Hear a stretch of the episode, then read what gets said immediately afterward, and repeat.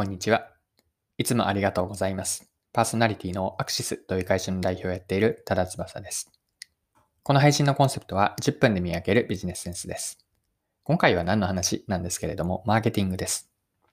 で、この内容からわかることはですね、キーワードはターゲティングなんですね、今回は。で、ある本、えっと、USA の森岡剛さんが書かれた USA の本なんですけれども、わかることというのが、今回の内容からわかることというのは、USA のターゲティングとセグメンテーションについて、そしてここからが面白いと思ったことなんですが、ターゲティングのセオリーとは、あえて逆をやったと書かれていたんですね。その、あえて逆をやった理由、狙いは何だったのか、まそこから私たちがこの USA のターゲティングの事例から学べること、マーケティングの観点で学べることを見ていきます。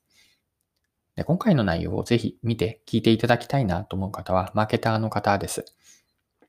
で、もちろんマーケティングに興味のある方にも参考になると思っているんですが、マーケターの方とこうターゲティングとかセグメンテーション、ターゲティングの考え方を一緒に掘り下げていければと思っています。それでは最後までぜひお付き合いください。よろしくお願いします。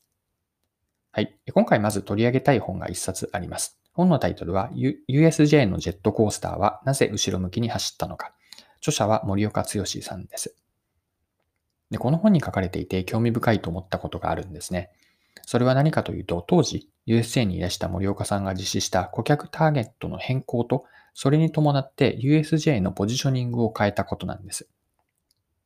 で、端的に言うと何をされたかというと、顧客ターゲットを広げたんですね。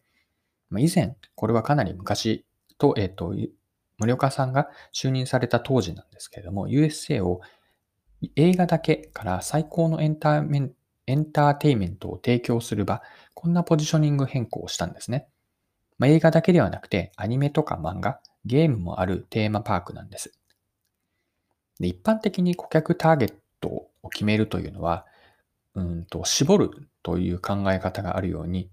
えっと、狭くするというのがターゲット顧客を作るときの考え方なんですね。で一方で、この本で今紹介した事例というのは、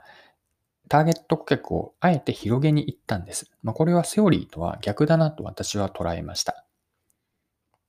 でしかし USJ というのはこの顧客を絞るところから絞るどころかターゲットを拡大していったんです。ではなぜ USJ は、まあ、森岡さんの意図はなぜターゲット客を広げていった、まあ、つまり定石とは反対のことをやったんでしょうか？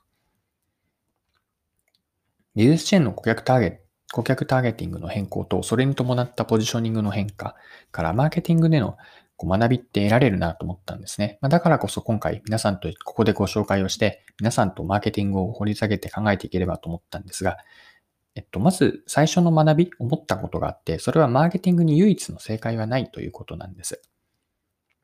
というのは、マーケティングは前提によって常に変わり得るものだからです。でここで言っている前提とは何かなんですけれども、目的とか顧客が競合などの外部環境、まあ、これは市場ですけれども、市場の変化、または自社内の状況変化、これらの前提によって常にマーケティングが変わっていくものなんです。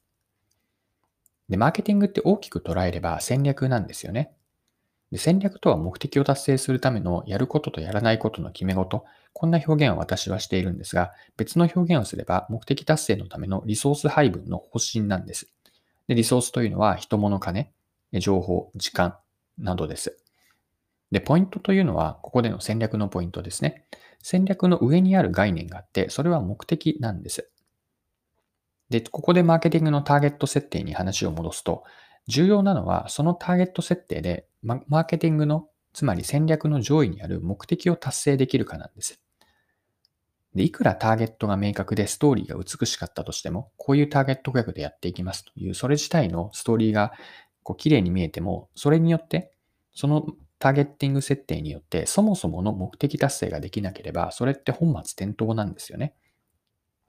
で、この話を USA にもう一度当てはめたときに、セオリーとは逆をやった理由というのが見えてくるんです。で、ここで言ってる USA の場合の目的とは何だったかに改めて立ちか立ち返ってみると、一言で言うと事業の存続なんですよね。まあ、USJ というテーマパーク事業が生き残り続けること、これがマーケティングの上位にある上位概念としての目的なんです。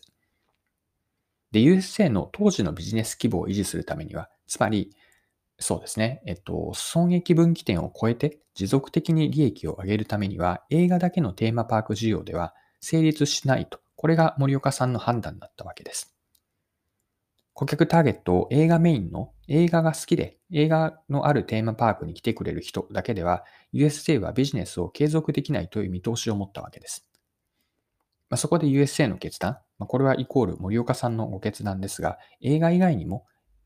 来てくれる対象、好きな人を広げることだったんです。映画以外というのがアニメとか漫画、ゲームなどの総合的なエンターテイメントを提供するこうセレクトショップのようなテーマパークになったんです。まあ、確かにターゲットだけを見れば、ターゲット設定だけを見れば、お客、えーと、映画だけというテーマを絞った方が明確で、一見するとストーリーとして分かりやすいんです。しかし、これはマーケティングの施策の観点では正解に見えたとしても、目的に照らし合わせれば、事業全体のレイヤー、視座から見れば正しくないわけです。まあ、つまり、目的から逆算をしてマーケティングを決めていくと、必然的にターゲットは今の状況、当時の状況の映画だけではなくて、アニメとか漫画、ゲームにもターゲット顧客をむしろ広げるべきだったんですね。でこのように USA のこの本の中から顧客ターゲットの話というのには他にも学べることがあるなと思っていて、それはこうマーケターで大切にしたい、意識しておきたいマインドセットなんですけれども、思考停止に陥ってはいけないということだと思いました。今回の文脈で思ったマーケティングに求められる姿勢というのは、常に疑いの目を持つことだと思いました。これは前提とか過去の成功事例につい踏襲してしまうこと、これに疑うべきだと思いましたし、常識を疑う、マーケティングでは例えば顧客は絞るべきという常識を疑ってかかる。こうした常に疑いの目を持つこと、これがマーケティングにも、マーケターに求める姿勢で、で、もう一つが目的に立ち返る重要性です。まあ、ともすると手段の目的化って起こり得るんですよね。で、これに注意が必要で、目的に立ち返る必要性。で、思考停止の話をしましたが、まあ、自分の頭でしっかりと考えること。まあ、こうした疑いの目を持つ、目的に立ち返る、自分の頭で考えるというのは、マーケターで持っておきたい姿勢だというふうに考えました。はい、そろそろクロージングです。今回はマーケティングについて顧客ターゲットを USJ の事例から見ていきました。最後に内容を簡単に振り返っておくと、USA のこの本に書かれていた話というのは、顧客ターゲットを広げました。映画だけから最高のエンターテインメントを提供する場に変えて、具体的にはアニメとか漫画、ゲームのあるセレクトショップのようなテーマパークを目指しました。で、これをターゲット顧客の設定で掘り下げていくと、顧客を絞るよりもむしろ広げていって、まあ、それはなぜかというと、マーケティングの上位概念として事業目的、USA の事業目的からすると、事業を存続するという目的からすると、ターゲットを絞る状況では、それは成立しなくて、目的を達成するためには、ターゲットはむしろ広げるべきと捉えました。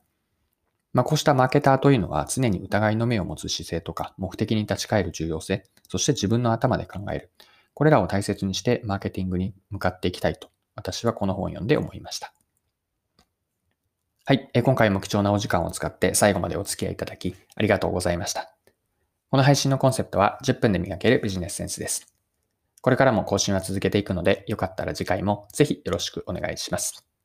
それでは今日も素敵な一日にしていきましょう。